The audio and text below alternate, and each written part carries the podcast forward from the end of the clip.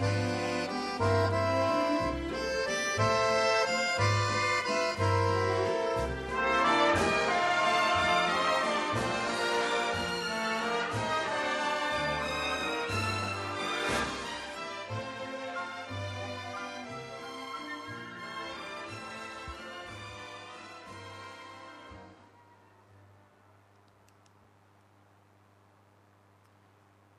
är en Tranåsbo, uppvuxen på Ängaryd, närmare bestämt på Grännavägen. Tillsammans med mamma, pappa, morfar och mormor. Ja, ni hörde rätt. Vi bodde alla i samma hus. Mormor och morfar bodde på övervåningen och vi bodde på undervåningen. Detta kan ha varit det som på något sätt blev grunden för mig till att man ska engagera sig i föreningar och vara en aktiv ledare. Här fanns tryggheten både i hemmet och att det alltid fanns någon hemma som tog hand om mig. Det var just det här mina drömmar skapades. För det är just hur drömmar kan bli verklighet.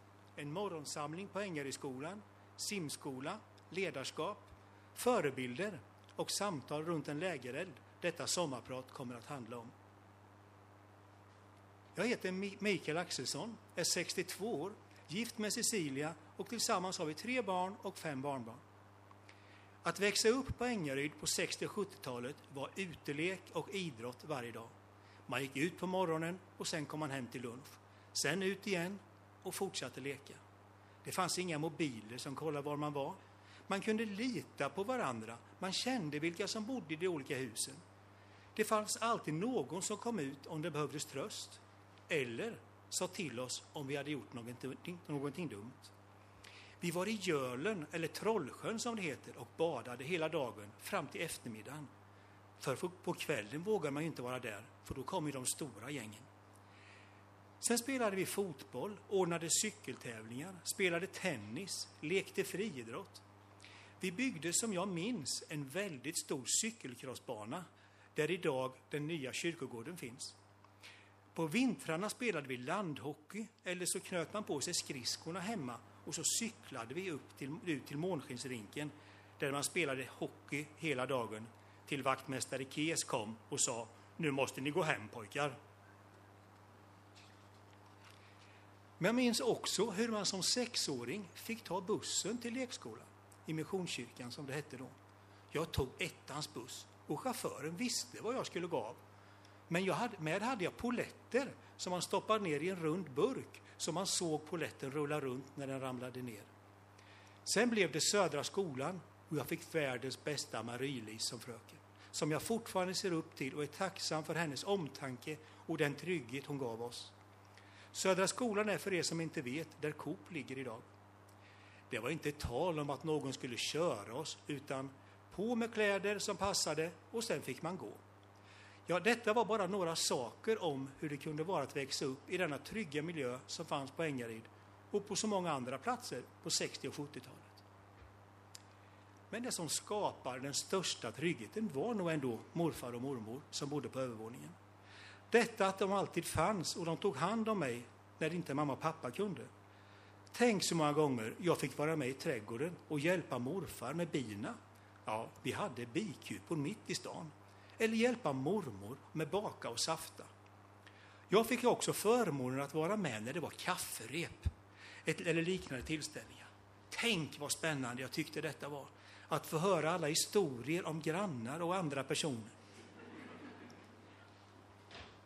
Det var samma sak när mamma och pappa hade gäster. Då mina föräldrar var lite äldre så hade jag sällan någon som var i samma ålder som mig när det var bjudningar, utan jag fick sitta och lyssna och vara en del i samtalet. Troligtvis kommer mitt intresse av olika Tranåsminnen redan här. Jag gillar att ha koll på gamla Tranåsbor eller olika byggnader och platser. Det händer att jag säger att vi åker till byggnadsvaror eller sväng ner där vid Koppartrans, även om det många år senare har försvunnit. Men jag har också ganska bra koll på vilka som spelade i TAIF och vilka nummer de hade på sina tröjor. Jag var stolt att få stå på VIP-läktaren med pappa på Ängaryds IP där bara styrelse och hedersmedlemmar fick stå. Eller när man fick gå in i omklädningsrummet efter matchen med pappa och hälsa på spelarna, det var någonting extra. Där satt ju Rappa, Nilas, Jerker, Sleva och alla de andra på rad. Att mina föräldrar var lite äldre, det var inget jag tänkte på som ung. Men ju äldre jag blivit så förstår jag hur deras längtan efter barn måste varit stor. Så när jag väl kom så var både mamma och pappa väldigt engagerade i Tranås föreningsliv. Pappa var borta nästan varje kväll. Det var Lions, det var Fellow och det var ordförande i TAIF orientering där han också var ledare. Samt att han var resande inom päls några månader varje vår. Mamma var även hon väldigt aktiv och var ledare i TGS flera dagar i veckan. Det var då mormor och morfar fanns för mig. Men det var också här någonstans på vägen jag fick med mig att man ska vara aktiv och delaktig och hjälpa till så att andra får en meningsfull sysselsättning. När jag lekte var det ofta att starta en förening. Uppe på Tredje Vind på Grännavägen har det både varit klubblokal för TACK, det vill säga Tranås allmänna cykelklubb, eller Mini Lions. Så ett förenings och ledarintresse har alltid funnits. Men då hade jag ingen aning om att en stor del av mitt liv skulle präglas av detta. På den tiden var det orientering, skidor, hockey, scouting och cykel förstås som gällde. Jag fick för mig att jag skulle börja spela kornett också. Men då sa Stig ner till mig, Micke, det är nog bättre du håller dig till idrotten. När jag var 13-14 år blev jag hjälpledare i scouterna, vilket jag skulle hålla på med i några år. Jag har ingen riktigt minne hur det kom sig, men på något vis var detta mitt första ledaruppdrag. Som ni, har, som ni hör har jag alltid hållit på med många saker samtidigt.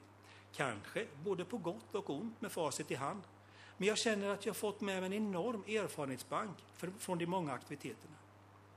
Sen får man inte glömma simskolan. Varje år fram till jag var 15 år så gick jag i simskola. Nej, jag hade inte svårt att lära mig simma. Men på den tiden var det bara sommarsimskolan som gällde. Mina föräldrar sa alltid, såklart du ska gå i simskola tills du klarat Guldmagistern. Och det vill jag ju själv också såklart. Så jag cyklade ut till Hette tidigt varje morgon, även om min grupp var något senare. Jag tyckte så mycket om att hänga med simlärarna. Fick även ibland vara med och hjälpa till. Oj, vad jag kände mig stor. Bara jag skulle bli 16 år, då skulle jag bli simskoleassistent. Och sen när jag blev lite äldre skulle jag läsa på GH. Min, dröm, min stora dröm var nämligen att bli idrottslärare som mamma. Detta har varit min dröm sedan jag var liten, då jag ibland fick följa med mamma till idrottshuset och vara med på hennes lektioner. Det var på den tiden då idrottslärarna hette Rut och Göran.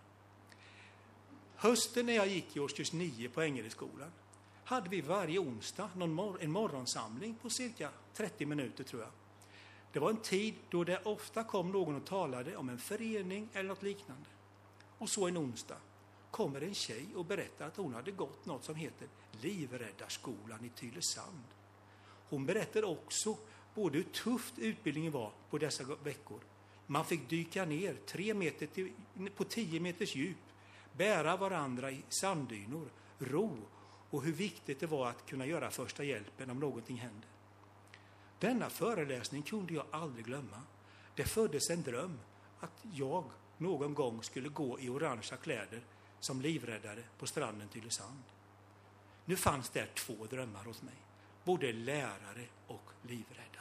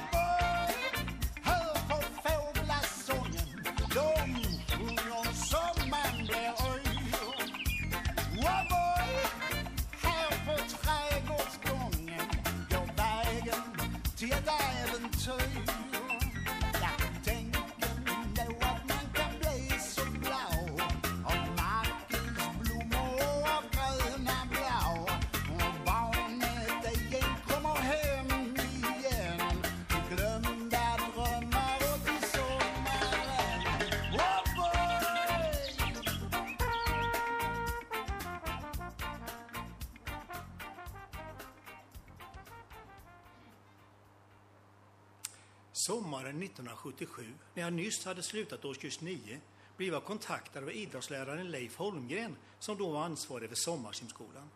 Han frågade om jag kunde tänka mig jobba som simskoleassistent, även om jag inte hade gått utbildningen som man skulle vara 16 år för. Men om jag lovade att gå den på hösten skulle han kunna göra ett undantag. Såklart jag sa ja till detta. Tänk, detta var mitt första sommarjobb som jag fixat själv. Ett ledarskapsjobb redan då. Innan dess hade jag tre somrar varit springpojk på Daniel Olssons, hos pappa. Där cyklade jag ut med pälsar till olika pälssömmerskor i stan samt stod och blåste rent pälsarna som skulle in på vinterförvaring. Men nu fick jag ju ett riktigt jobb. Jag skulle vara assistent i simskolan i Sommen. En liten fin badplats där jag sen skulle spendera över 20 somrar och lära en hel generation Sommenbor att simma. Detta hade jag förstås ingen aning om när jag tackade ja. Jag visste ej heller då att det var där, där jag första gången skulle få rädda någon från att drunkna. Jag gick på bryggan då plötsligt en mamma skriker att hennes dotter ramlat i vattnet och hon håller på att drunkna. Jag springer ut och såg en liten flicka i rosa klänning med ljust hår som var på väg ner mot botten. Jag hoppade i och fick upp flickan på bryggan och allt gick bra. Att sen kunna se mamman i ögonen och dotterns leende när allt lugnat sig, detta glömmer jag aldrig. Jag blev ju också påminn om det där föredraget om Tylösand på den där morgonsamlingen tidigare samma år. Ett år senare hade jag gått assistentutbildningen, så nu var jag behörig på ett riktigt jobb. Jag fick göra det jag kunde. Jag var i simskolan. Så det blev Sommen och sommarsimskola igen. Men när vi hade haft avslutningen så ville Hasse Alsen, som då var badmästare i Tranås nybyggda simhall, träffa mig. De behövde nämligen någon som kunde komma och jobba extra i simhallen. Någon som skulle vara där några timmar i veckan samtidigt som jag gick på gymnasiet. Toppen, tänkte jag. Det jag i efterhand har insett är ju att någonstans på botten i simhallen så ligger nog mitt skolbetyg. Men jag hade fått ett extrajobb och under min skoltid som senare ledde till att jag blev fast anställd som badvakt och simlärare i Tranås simhall. Till simhallen kom jag efter att jag gjort militärtjänst i Eksjö samt ett halvår som på FN-tjänst i Cypern. Där var jag även också ledare som gruppchef. Men några år i simhallen, när bestämt 1987, då utbildade jag mig till badmästare i Motala. Det var samma år som jag gifte mig med Sissi, som jag träffat vid bassängkanten vid dämsängen sju år tidigare. Så tänk vilken lycka det är att vara i simskola. Åren går och jag stormtrivs med att lära barn simma och se hur de lyckas och växer flera meter av stolthet när de lärt sig simma. När man ser tillbaka på alla år så inser man kanske hur många barn jag lärt simma. Mitt intresse för livräddning släppte jag riktigt aldrig, så att jag startade någon som kallades livräddningssimskola. Det var för de som hade lärt sig simma och inte kanske ville vara med i någon träningsgrupp i simsällskapet. Utan då fortsatte vi där istället. Men samtidigt kände jag att jag ville utveckla mitt ledarskap och driva någon annan anläggning. Så när jag såg annonsen om tjänsten som anläggningschef för fritidsanläggningar i Eksjö kommun kom, så sökte jag och fick den tjänsten. Det var sommaren 1997. Jag har flera gånger nu i efterhand undrat hur tänkte de när de anställde mig på denna tjänst? En ung, oerfaren ledare, men samtidigt någon med visioner. Att komma från den lugna, trygga simhallen i Tranås, där man var någon och alla kände mig och jag hade ett stort kontaktnät, till Eksjö, där jag inte kände någon och hade inget kontaktnät. Minns när jag en av de första veckorna mötte någon i korridoren och blev tilltalad. Jaså, det är du som är den nye Lindvall? Eller många gånger fick jag inte höra från personalen. Så det gjorde aldrig Lindvall. När jag nu var både ny på jobbet, ny i stan och med de nya uppgifterna, då gjorde jag nog ett av de största ledarmisstag jag gjort. Jag försökte i början vara alla till lags. Här skulle de minsann få se en chef som brydde sig om personalen. Så fort någon av personalen kom med en fråga så ville jag så gärna hjälpa till att jag släppte mitt egna. Detta gjorde att nästan inga av mina egna uppdrag blev klara och det blev som en ond cirkel för mig. Så en dag när det gått en period kände jag att det här håller inte längre. Jag kommer att gå sönder och personalen mår inte bra det heller. Jag måste göra något. Antingen hoppar jag av uppdraget eller så samlar jag ihop mig och gör någonting åt situationen. Det första alternativet gick bort direkt. Jag är ju en tävlingsmänniska och tänkte jag ska minsann visa det. Jag satte mig ner och gjorde en plan. Jag bokade en lokal, såg till att alla anläggningar kunde stänga några timmar en förmiddag så att all personal kunde träffas. Jag insåg att för att få förtroende som ledare så måste man både gasa och bromsa. Men det är också viktigt att skapa tillit och förståelse. Allt var klart och planerat in i minsta detalj, som Jönssonligan brukar säga. Och jag förberett mig väl. Men jag jag tror aldrig jag varit så nervös inför någon av alla mina cykeltävlingar genom åren som jag var just nu. Hur skulle detta landa? Ingen visste. Men det jag har gjort var att jag hade gjort en summering av min första tid i Eksjö. Jag förklarade hur jag upplevt och känt.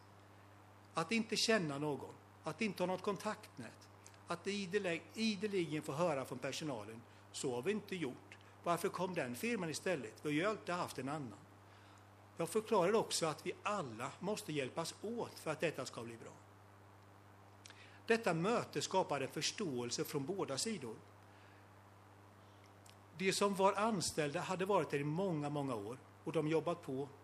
Sen kom jag med nya tankar och ingångar och mina visioner om hur en anläggning ska skötas och drivas. Men efter detta möte så blev det nio otroligt spännande år där jag fick vara en del i, att, i en väldigt stor utveckling av både verksamhet och anläggningarna, men även se hur vuxna människor kan växa. Här kunde jag ge medarbetarna möjlighet att utvecklas, precis som jag drömt om att få göra när jag tog tjänsten som anläggningschef. Jag samlar breda leenden och inte sneda leenden det ska vara leenden som gör en god och glad. Jag menar glada leenden och inte gå och bada leenden. Det ska vara leenden som får oss att må bra. Så reste jag med tunnelbanan Farsta in till stan För att samla några leenden. I början utav dagen Men jag såg bara nötta leenden och tv-trötta leenden som bara musslor har. Det var omöjliga leenden Det var portföljiga leenden För en samlare just inget att ha kvar. Nu tycker kanske ni Vadå? Att jag som samlare är svag. Men det är svårt att hitta dem. Försök själva någon dag. Det ska vara ärliga leenden Ja, riktigt härliga leenden ska vara leenden som finns här inom oss Nej, inga världsvana leenden utan spontana leenden Det ska vara dela med sig leenden förstås När jag började så hade alla sina enskilda uppgifter. Antingen så städade man, man var simlärare, man var vaktmästare eller kassapersonal. Men här såg jag ett sätt att utveckla både verksamhet och personerna så vi började sakta att förändra. Tjänsterna gjordes om så att man fick flera uppdrag. Någon var både i städet och hade plaskolek, eller städet och körde spinning. Eller någon var i kafeterian och hade simskola. För jag inser just att här finns det så mycket kvalitet och hjärta för verksamheten att personalen måste få utvecklas. För med mer ansvar växer man oftast. Så jag delade upp oss så vi fick olika ansvarsområden. När jag sa detta till en början så var några väldigt skeptiska. Men det fick sakta men säkert växa in och till slut hittade vi en bra form som passade oss. Vi delade upp ansvaret helt enkelt. Detta var inget nytt arbetssätt, men för just Eksjö fritid var det nytt. Jag fick nu tid och möjlighet att utveckla anläggningarna, vilket jag var anställd för att göra. Eh, samt hålla kontakten med alla föreningsanläggningar i kommunen vi gjorde många ombyggnader och renoveringar under dessa år, både i simhallen, sporthallen, ishallen, friidrottsanläggningen samt på badplatser och vandringsleder. Så att jag skulle sitta där och beställa småsaker till varje avdelning, det var ohållbart. Utan istället så kunde jag nu vara den stöttande chefen jag ville vara. Personalen står för kunskapen och kompetensen, men min uppgift är att ge dem bra förutsättningar att kunna utföra uppdraget. Med åren så fick jag också några nya spännande uppdrag. Att jag skulle bli reseledare vid två tillfällen till Polen och Berlinek, som Eksjö vänort heter, kunde jag aldrig drömma om. Men så blev det. Eksjö Fritid hade ansvar för det idrottsliga utbytet mellan orterna. Så därför föll det på min lott. Detta var lite att gå utanför boxen, men på något sätt lyckades jag med detta uppdraget också. Men kanske det som jag minns mest, och det gör jag med skräckblandad förtjusning, det var när min chef frågade om jag kunde representera kommunen vid invigning av världscuptävling i enduro som skulle gå i Eksjö och på Ränneslätt. Ja, vad ska jag göra? frågade jag. Du behöver ingenting göra, utan det räcker att du minglar runt och äter lite mat. Ja, sa jag, äta mat och mingla, det passar mig perfekt. Just detta kan jag nog säga att jag är expert på. Så det löser jag väl utan problem.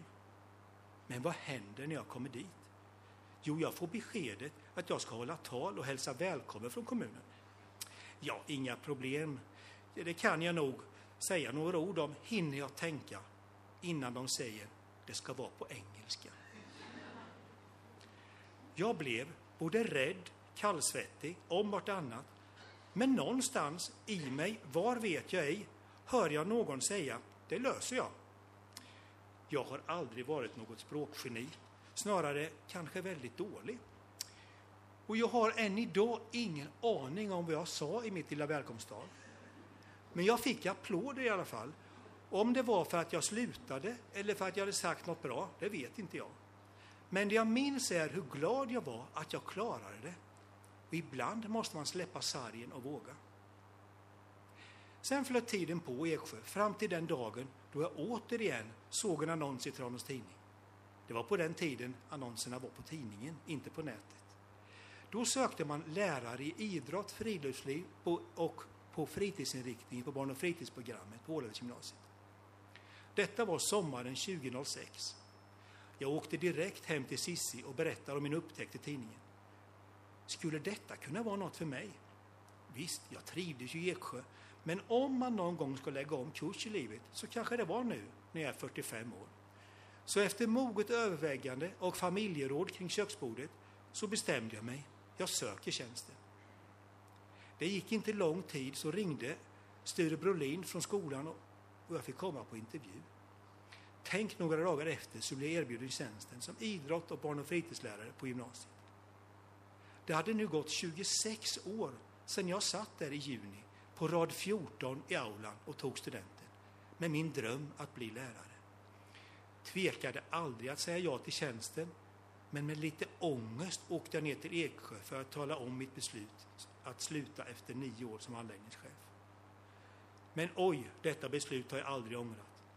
Efter några år som outbildad lärare fick jag möjlighet att läsa in lärarbehörigheten på Karlstad universitet. Och tänk nu, efter alla år och drömmar, var jag utbildad lärare. Hade jag slutat drömma eller inte sett möjligheterna hade denna dröm aldrig slagit in. Nu satt jag där i samma arbetsrum som mamma hade när hon var idrottslärare på Hålaveskolan, som det då hette. Att vara lärare var ju något helt nytt för mig, om man inte räknar in simlärare förstås. Att, jag, att vara ledare i många år inom olika organisationer är inte samma sak som att vara lärare. Nu ska det sättas betyg, det ska vara läroplaner ska följas. Men målet är detsamma att få, få, att få människor utvecklas och växa som personer. Kurserna som jag började undervisa i var idrott, friluftsliv liv, samt kurser med inriktning på barn och fritidsprogrammet. Det kändes väldigt bra direkt. Jag trivdes och märkte hur viktig rollen som lärare och mentor är. Här upptäckte jag ganska tidigt hur lite vuxenkontakt en del ungdomar har hur olika förutsättningar har i livet för att lyckas. När jag är ledare inom orienteringen så har de ungdomarna valt att börja orientera. Men nu skulle, jag, skulle alla få chansen att utvecklas oavsett om du gillade skolan eller inte.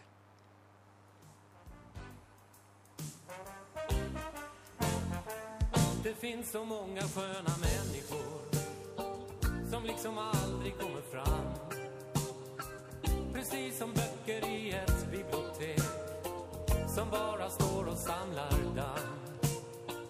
För om man bara tittar utanpå så missar man en värld som man aldrig får en enda aning om fast hela tiden finns den där. En del är långa,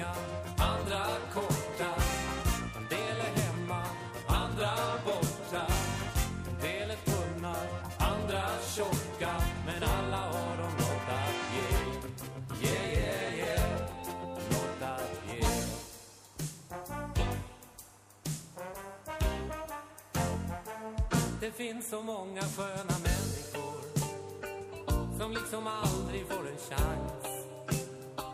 De blir bedömda efter pärmarna precis som resten inte fanns. Men det som öppnar sig där inuti är värt sin vikt i guld. För varenda människa har sin egen saga, viktig för sin egen skull del är långa, andra korta. En del är hemma, andra borta. En del är tunna, andra tjocka. Men alla har de något att ge. Yeah, yeah, yeah. Något att ge.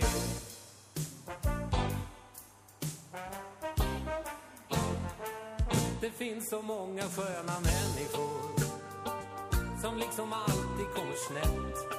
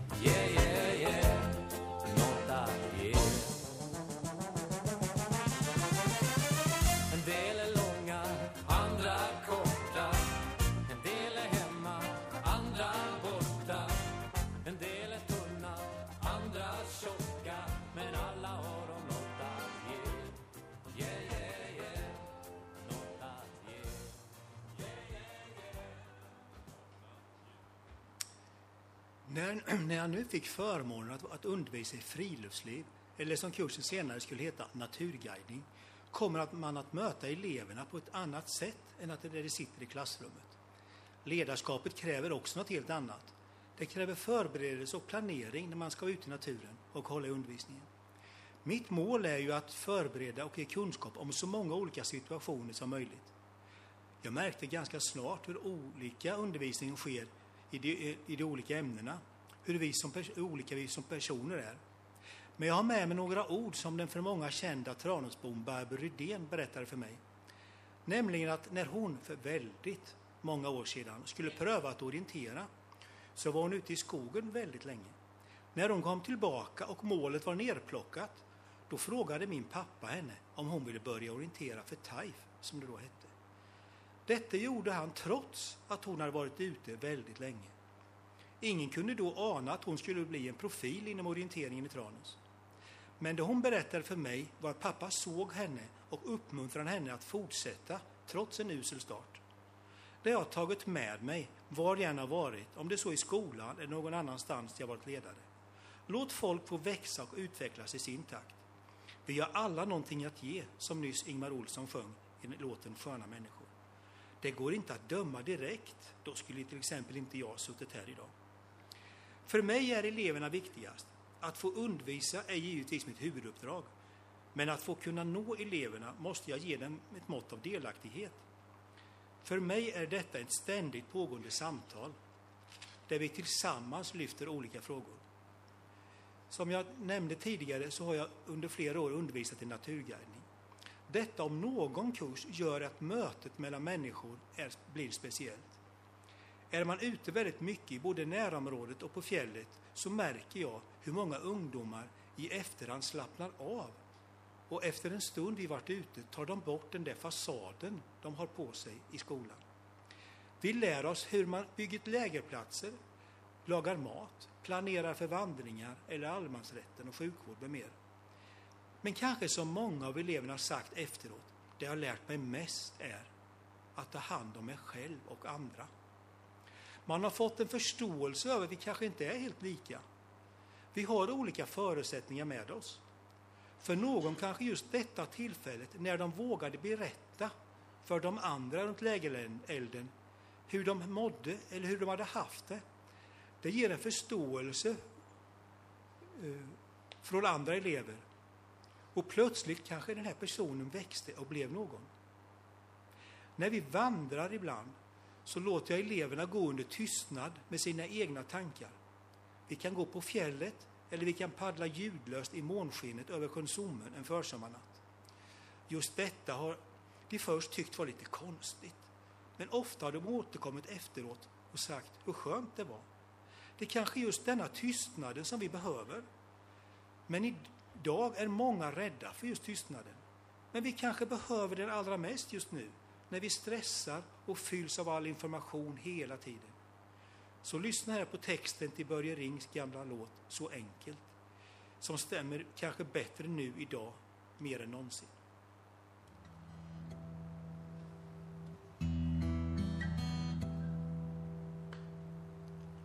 En man får på ett blixtbesök ut på landet till sin far som levde där med sina katter.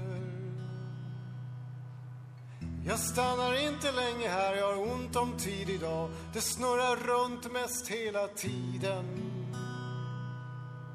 Jag sliter men får inget gjort. Jag är ett nervrock när som helst. Säg varifrån får du din stillhet? Den gamle lutar sig tillbaks. Lyssna nu på mig en stund. För det är faktiskt ganska enkelt. Sover, sover jag. När jag vaknar, vaknar jag. När jag tänker, tänker jag. När jag äter, äter jag. När jag jobbar, jobbar jag. När jag drömmer, drömmer jag. När jag talar, talar jag. När jag lyssnar, lyssnar jag. Säg, vad är detta nu för prat? Jag gör ju likadant som du, men ändå når jag ingen stillhet. Den gamle lutar sig tillbaks Lyssna nu på mig en stund? Du gör det mesta annorlunda. När du sover vaknar du. När du vaknar tänker du. När du tänker äter du. När du äter jobbar du. När du jobbar drömmer du. När du drömmer talar du. När du talar lyssnar du. När du lyssnar sover du. Men när jag sover, sover jag. När jag vaknar, vaknar jag. När jag tänker, tänker jag. När jag äter, äter jag. När jag jobbar, jobbar jag. När jag drömmer, drömmer jag. När jag talar, talar jag. När jag lyssnar, lyssnar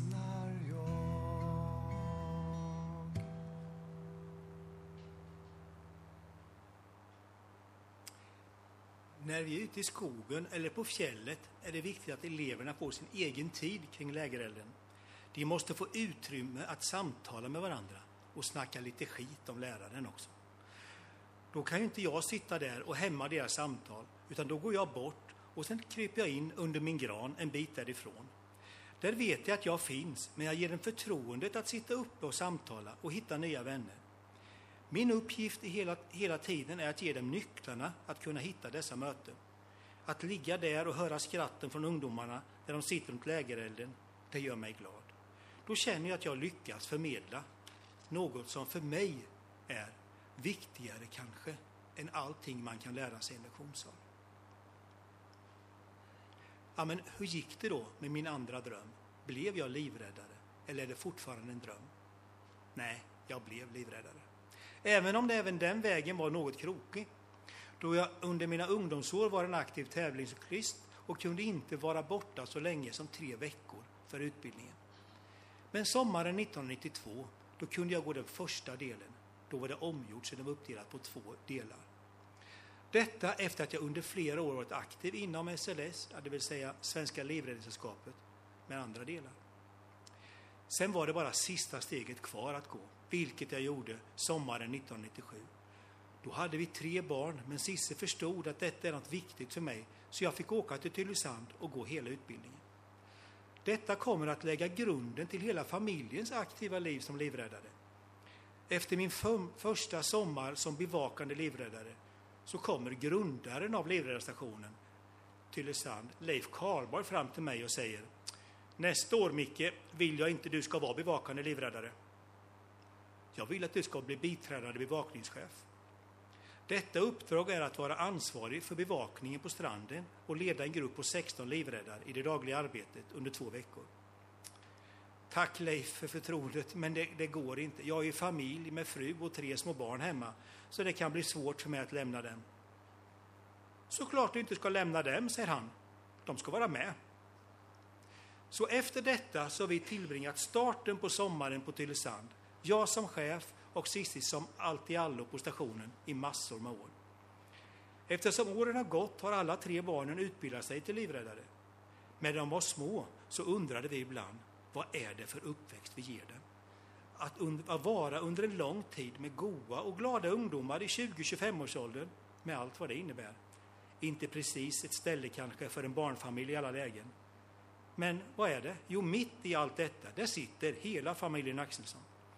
Men det har under åren blivit så att många av livräddarna valde just våra veckor eftersom vi kanske skapar en trygghet för många. Våra roller, jag som chef och Cissi någon form av lägermamma, har gjort att vi har fått många långa samtal i solnedgången över Tylön. Vi skapade relationer till många ungdomar, vilket gör att vi än idag kallar dem vår livräddarfamilj. Varje år kommer det livräddare hem till oss på Trastgatan när de passerar Tranås eller om de vill, några, några vill spendera några semesterdagar med oss. Så den relation och den grupp som blir av livräddarna är en vänskap som aldrig slutar, även om vi råkar vara några år äldre än många. Vi har blivit något form av bollplank, extra föräldrar eller vad man nu kan kalla det. Men vad passar inte bättre än att spela Tylösand med Halmstads stolthet, Gyllene Tider?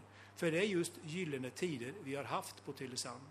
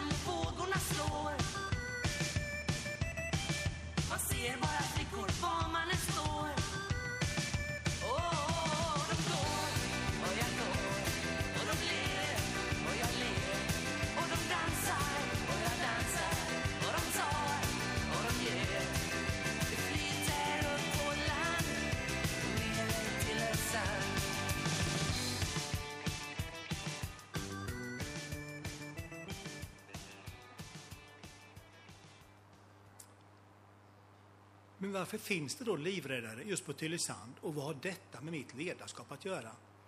Jo, just Leif Karlborg, som jag nämnde, flyttade till Halmstad från Göteborg i slutet av 50-talet för att jobba på dåvarande brandkåren. Han upptäckte att varje sommar så måste de åka ut till Tylösand på drunkningslarm. Men de kom alltid för sent. Brandstationen ligger cirka 12 kilometer från, Ty eh, från Tylösand samt på andra sidan av Halmstad. Då bestämde han att här måste göras något. Så han fick möjlighet att 1960 starta Livräddarskolan och Livräddarna Tylösand. På den vägen är det, och idag är det Nordens enda livräddarskola. Det är nämligen så att utanför den fem kilometer långa stranden ligger Tylön. Och däremellan, strand och Tylön, bildas det förrädiska strömmar i vattnet. Så därför blev det så viktigt för honom och Halmstad kommun att kunna göra, något, göra någonting åt säkerheten. Detta ihop med att stranden är väldigt populär. Så idag är det cirka 40 000 badgäster samtidigt på stranden en bra sommardag.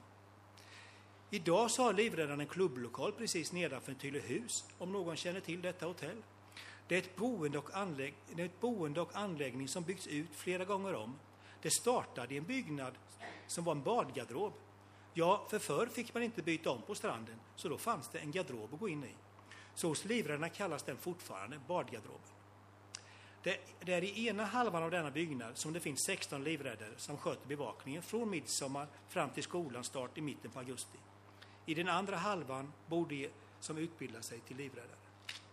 Det är mitt i denna organisation jag har fått förmånen att jobba under alla år med just Leif och senare hans söner, barnbarn. Man kan lugnt säga att familjen Karlborg har format svensk havslivräddning. Några korta ord om livräddaren Tylösand. En vanlig dag är det väckning 07.15. Sen klockan 07.30 har man morgonfys, vilket kan vara att man övar köra båt, man springer den fem kilometer långa stranden fram och tillbaka, man simmar, paddlar eller övar sjukvård. Ja, det övas och tränas under allt möjligt under dessa morgontimmar. Sen är det frukost klockan 9 och klockan 10 till klockan 14 eller 14 till 18 så bevakar man den 5 kilometer långa stranden. Efter klockan 18 så har jag och två andra livräddare jouren, det vill säga att vi har täckning fram till klockan 10 dagen därpå. Vi finns alltså där dygnet runt. Då livräddarna till Sand eller förlåt, då Tylösand fortfarande ligger 12 kilometer från räddningstjänsten och ambulansen så blir vi inringda vid akuta händelser i området för att göra en första insats i väntan på ambulansen. Även under dagen är livräddarna räddningstjänsten förlängda arm.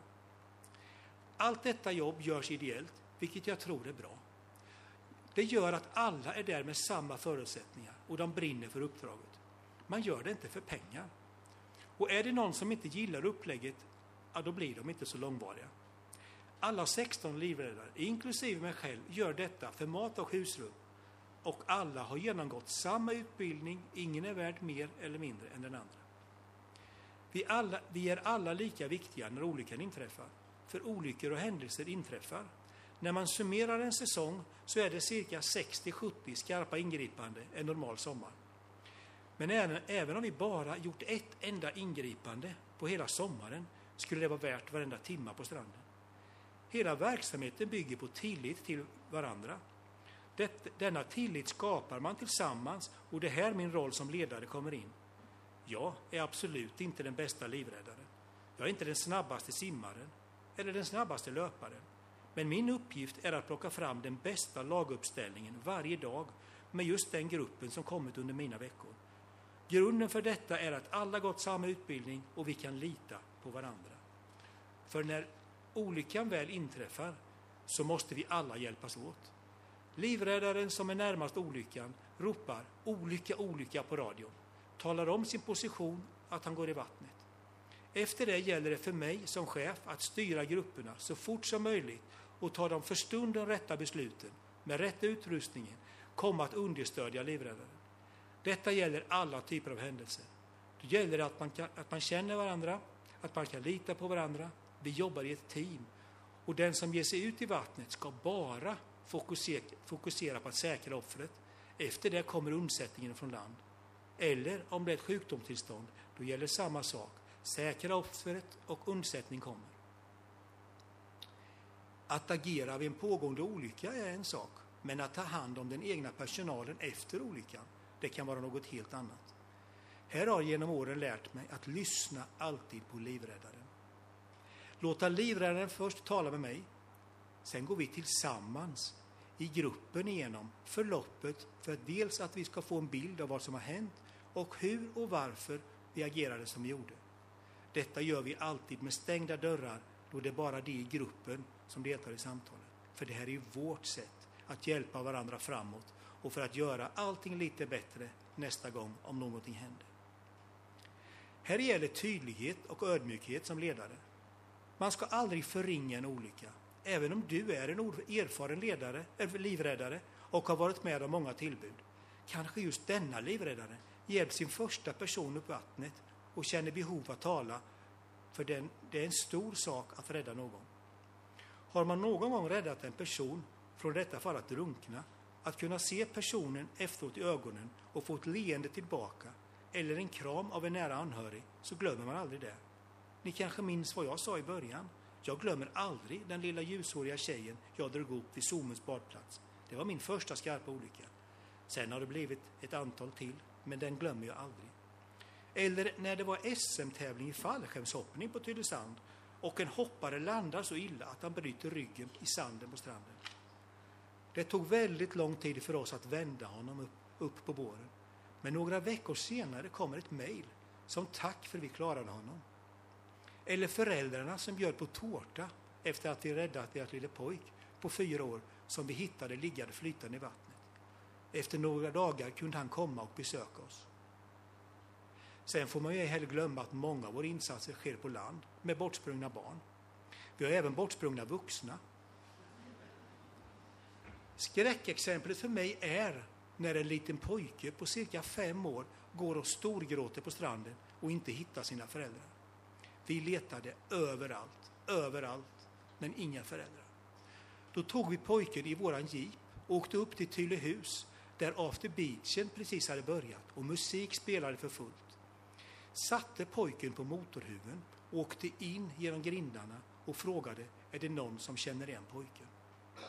Två föräldrar reser sig väldigt snabbt, kommer fram och säger han skulle ju bara sitta vid vattenkanten. Ett barn på fem år sitter inte bara still, det vet ju alla. En av de bästa stunderna för mig är när jag går upp tidigt på morgonen, först av alla, går ut och tittar på stranden för att få en bild hur dagen kan komma att se ut. Något som är en del i mina förberedelser för att fånga dagen på bästa sätt. Man vet ju aldrig vad som kommer att hända, men det är viktigt att man har skapat sin bild och se hur väder och vind är.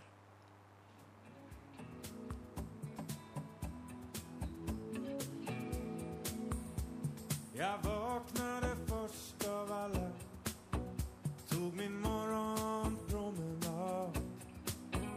Klädd i slitna shorts och oraka Gick jag där på min strand.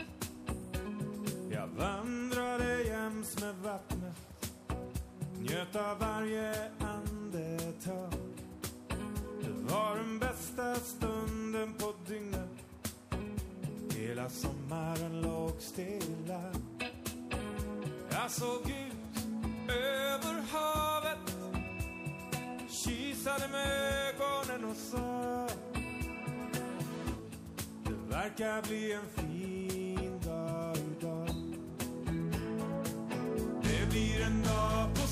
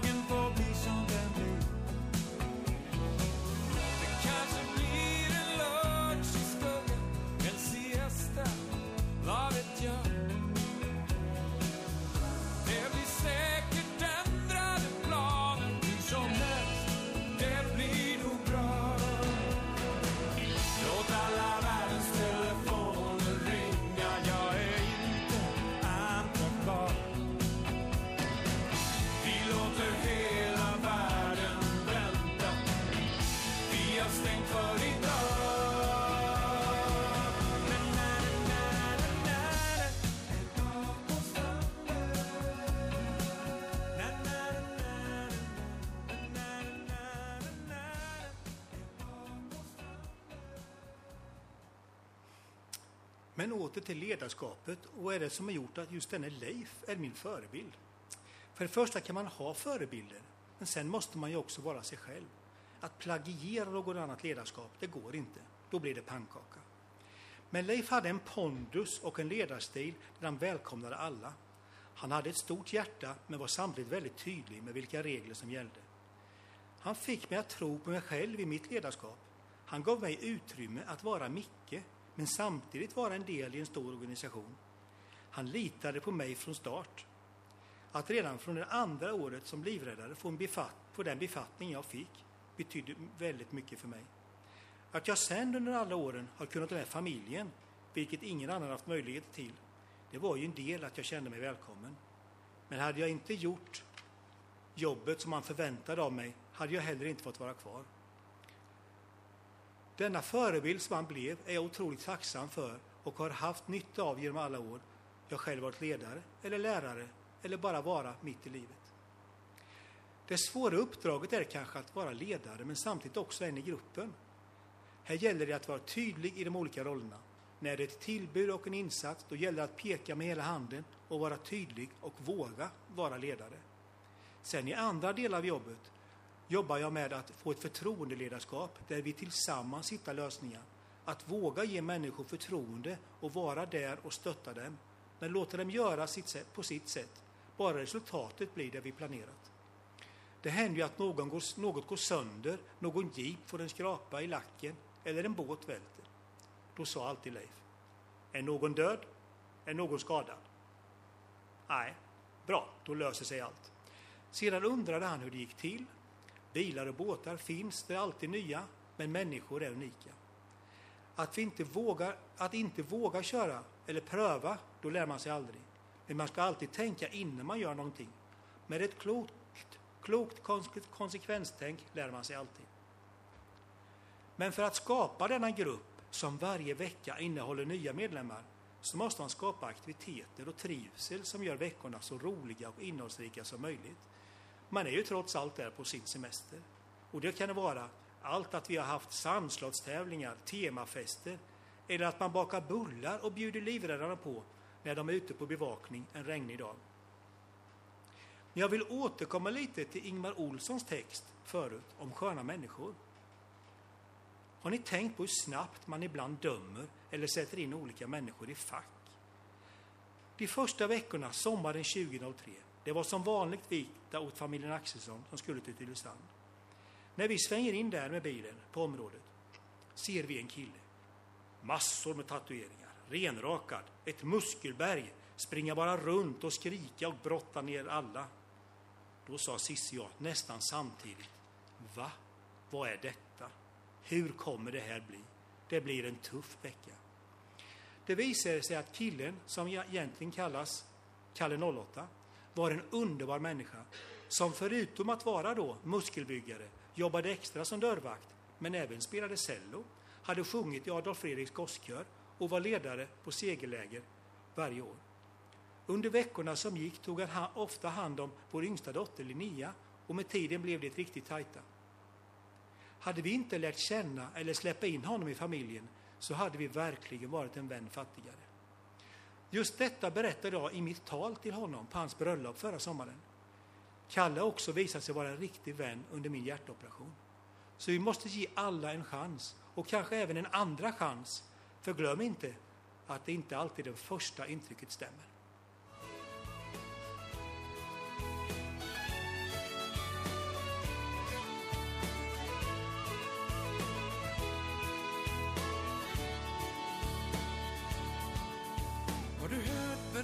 Berättas som en sång mellan drömmar och verklighet? Sägs det spela gång på gång hjärtats sång. Och här står jag en enkel man utan stora och vackra ord. Visst, jag gör så gott jag kan, men ibland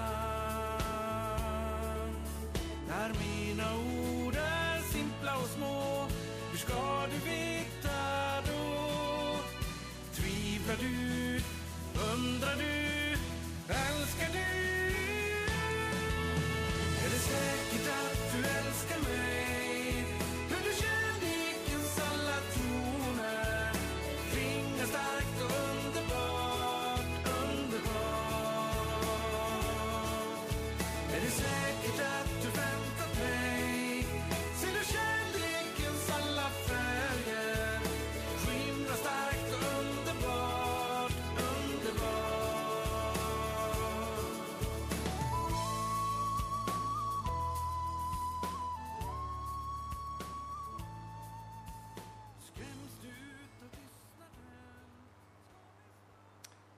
Jag har nu försökt ge en liten bild hur det kan vara att vara ledare på Tylösand, där jag varit med om att hjälpa vid olyckor och tillbud.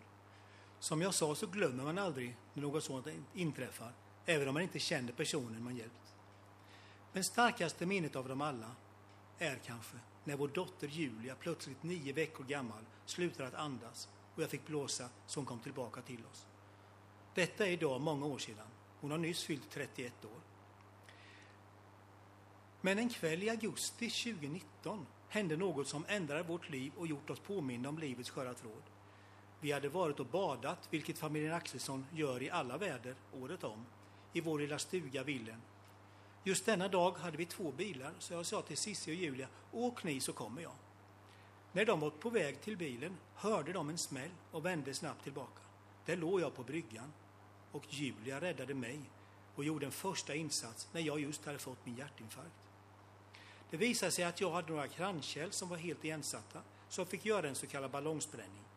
Efter detta kändes allt bra och jag märkte ingenting, utan livet hade kommit tillbaka. Men så återigen en augustidag. För idag exakt två år sedan hände något igen. Nu föll jag ihop hemma.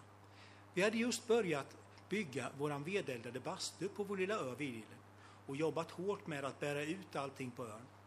När vi kom hem därifrån, då föll jag ihop igen, nästan exakt två år senare. Nu som tur var fanns Cissi där och jag minns hur ambulanskillarna sa i bilen blåljus och kör fort för nu är det tufft.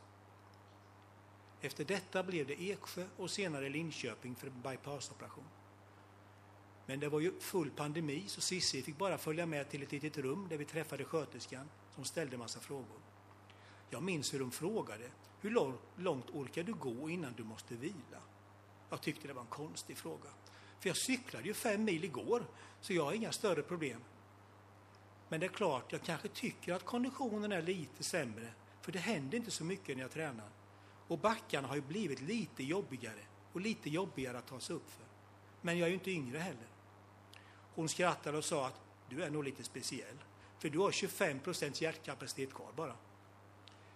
Vi sa hej då till varandra, Cissi och jag. Det skulle bli för en läkare en vanlig operation, cirka fyra timmar, och sen skulle de höra av sig. Jag åkte in på operation och sen vaknade jag tydligen väldigt långt senare. Operationen hade tagit dubbelt så lång tid, för jag hade även fått en ny hjärtklaff. Jag visste ju inget av av detta, av förklarliga skäl. Men i efterhand förstår jag hur tufft Sissi hade det där hemma när hon inte hörde någonting förrän efter åtta timmar istället för fyra. Nu börjar en lång resa tillbaka. Redan efter andra dagen fick jag gå upp och gå några meter i korridoren. Jag som är van att skriva ner min träning i träningsdagbok, jag mätte upp korridoren till 80 meter. Förresten är det väldigt konstigt att de inte vet hur långa korridorer de har. Sen gick jag där på kvällarna, cirka en kilometer eller 13 gånger fram och tillbaka, varje dag med min rullator. När alla fått gå in på sina rum, för det var ju pandemi. Jag bestämde mig för att ett, om ett år ska jag cykla Cykelvasan. Men först ska jag vara med på våra yngsta, vår yngsta dotters bröllop en dryg månad senare. Jag ska vara med på bröllopet på riktigt, inte bara sitta i ett hörn. Med denna målbild gick jag varje dag och sen satt jag på cykeln i källaren. Det tog lång tid, men jag hade lärt mig att man kommer framåt även om man tar små steg. Men tänk, jag kunde vara med på bröllopet, på riktigt, precis som jag hade önskat. Det var ju min målbild. Ett par veckor innan dess var det barndop, men då fick jag ligga på sjukhuset med min iPad och följa när det var dop för barnbarnet Hilma. Men just vetskapen att ha familjen nära, även om de inte kunde komma på besök, så betydde det otroligt mycket. Men här hemma ställde hela familjen upp för Sissi och hjälpte henne att göra klart bastun till jag kom hem. Även vännen Fredrik fanns där på kvällarna med plåtarbete. Men utan Cissi hade detta inte gått. Tack älskling. Men jag har ju startat min rehab med promenader i korridoren. Dessa byttes till runt kvarteret när jag kom hem. Sen blev det sakta men säkert möjligt att kunna gå runt illen. Tänk vad nära och kära är viktiga att ha omkring sig. Men en av de som hjälpte morfar mest, det är Hilma, som då var sex månader. Tänk vad många långa promenader vi har tagit ihop, hela tiden med hennes leende från vagnen upp till mig.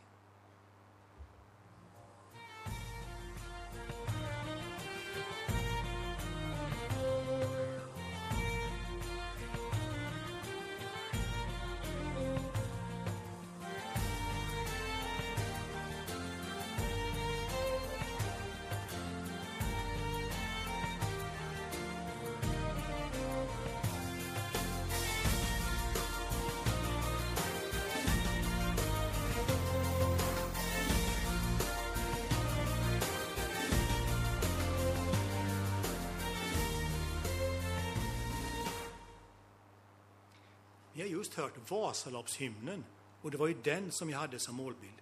Ja, det var en tuff tid, men sakta men säkert kom jag tillbaka. Målet fanns ju där hela tiden, Cykelvasan. Men jag fick, jag fick göra massor med tester och alla resultaten visade att jag var på rätt väg. Varje dag tänkte jag på hur- hur kul det skulle kunna bli att cykla igen. Det var ju min dröm att kunna få genomföra detta lopp. Tänk, jag kunde stå på startlinjen exakt ett år efter operationen. När jag sen kommer i mål står Karl där, våran son, som cyklade betydligt snabbare än sin far och tar emot mig med en stor kram och säger Du är grym farsan. Du och vi fixar detta. Tillsammans är vi starka. Min pappa hade en lapp i källaren vid hans cykel där det stod Det är alltid för tidigt att ge upp. Det har jag alltid haft med i min tanke. Hur många gånger, har många gånger tänkt på att alla som frågat mig hur går, hur går det och hur mår du efter detta? Och jag är tacksam såklart för alla frågor. Men det är inte så många som har frågat hur mår de anhöriga? Hur går det för dem där hemma? Men mitt råd är, aldrig, att, men mitt råd är glöm aldrig att fråga hur de andra mår. Jag hade ju fullt upp med mitt, så jag klarade det. Men de som är ensamma hemma eller står i ämte på läktaren, de kan ha det minst lika tufft som jag har haft det. Några dagar efter detta sitter Cissi och jag ute i stugan och tackar livet och njuter av stunden och är så lyckliga tillsammans. Vi talar om familjen, barnen, barnbarnen och bara njuter i stunden. Dagen efter ringer vår yngsta dotter från Stockholm att hon just fått beskedet att hon har en hjärntumör som måste bort. Det var som hela världen rasade ihop för en tid. Sen satte vi oss ner, samlade våra tankar. Återigen samlade vi familjen för att stötta varandra. Linnea hade ju gift sig med sin Martin strax efter min hjärtoperation, ett år tidigare och flyttat till Stockholm. Just, nu kändes detta så otroligt långt bort. När Linnea skulle opereras så skickade hon den här låten till oss. Den hade hjälpt henne och nu delade hon sin pepplåt med oss. För hur, hon visste hur oroliga vi var. Det är Veronica Maggio som sjunger Nu stannar vi på marken. Det kunde vara värre, kan alltid vara värre. tänk på det. Om det är svårt kan det alltid bliva bättre. Tänk på det. Tåget står still har det bara stannat till vid en station. Det kommer att bli bra, nu kan det bara bliva bättre. Tänk på det.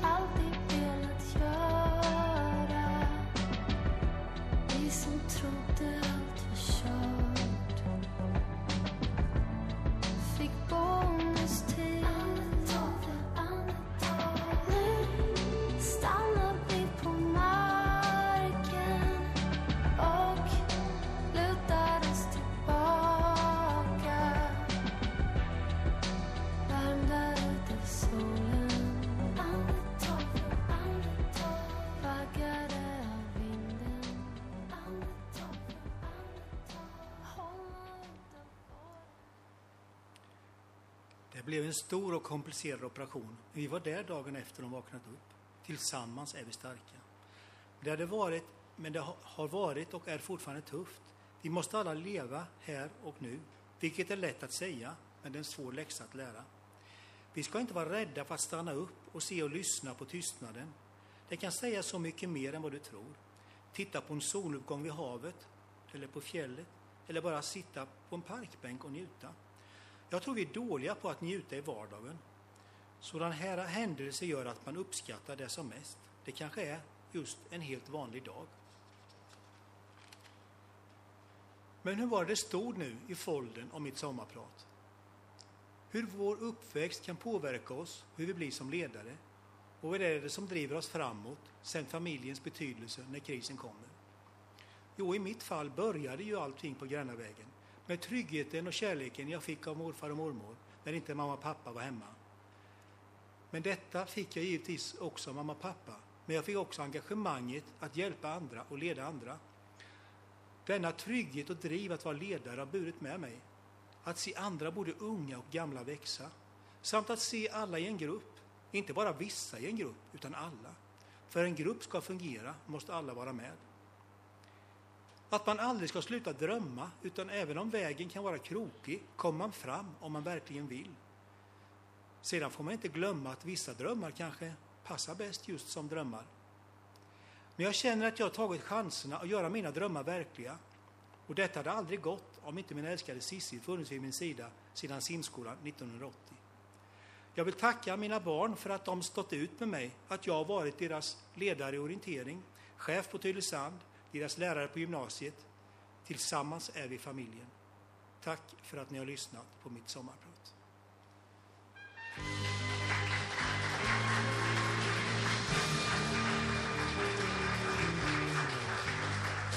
Min resa var mot solen långt bortom alla slut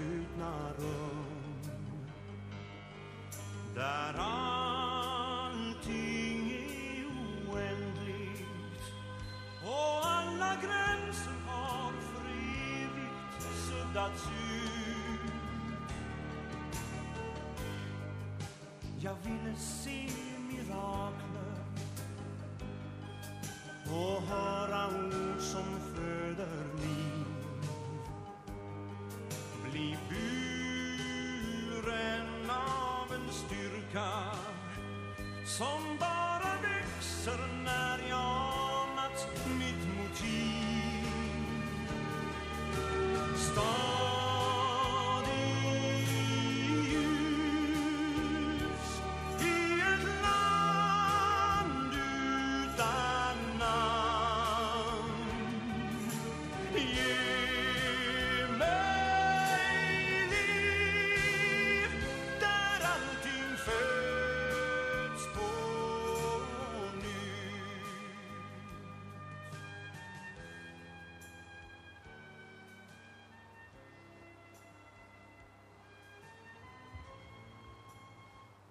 vad säger man? Mer än tack. Ett jättestort tack för att du har delat med dig. Du ska få en liten bricka som, eh, som en liten gåva här, som ett litet välgörenhetsprojekt som man har från Afrika. Ett stort tack för all vishet och all kunskap och allt som du har gett oss.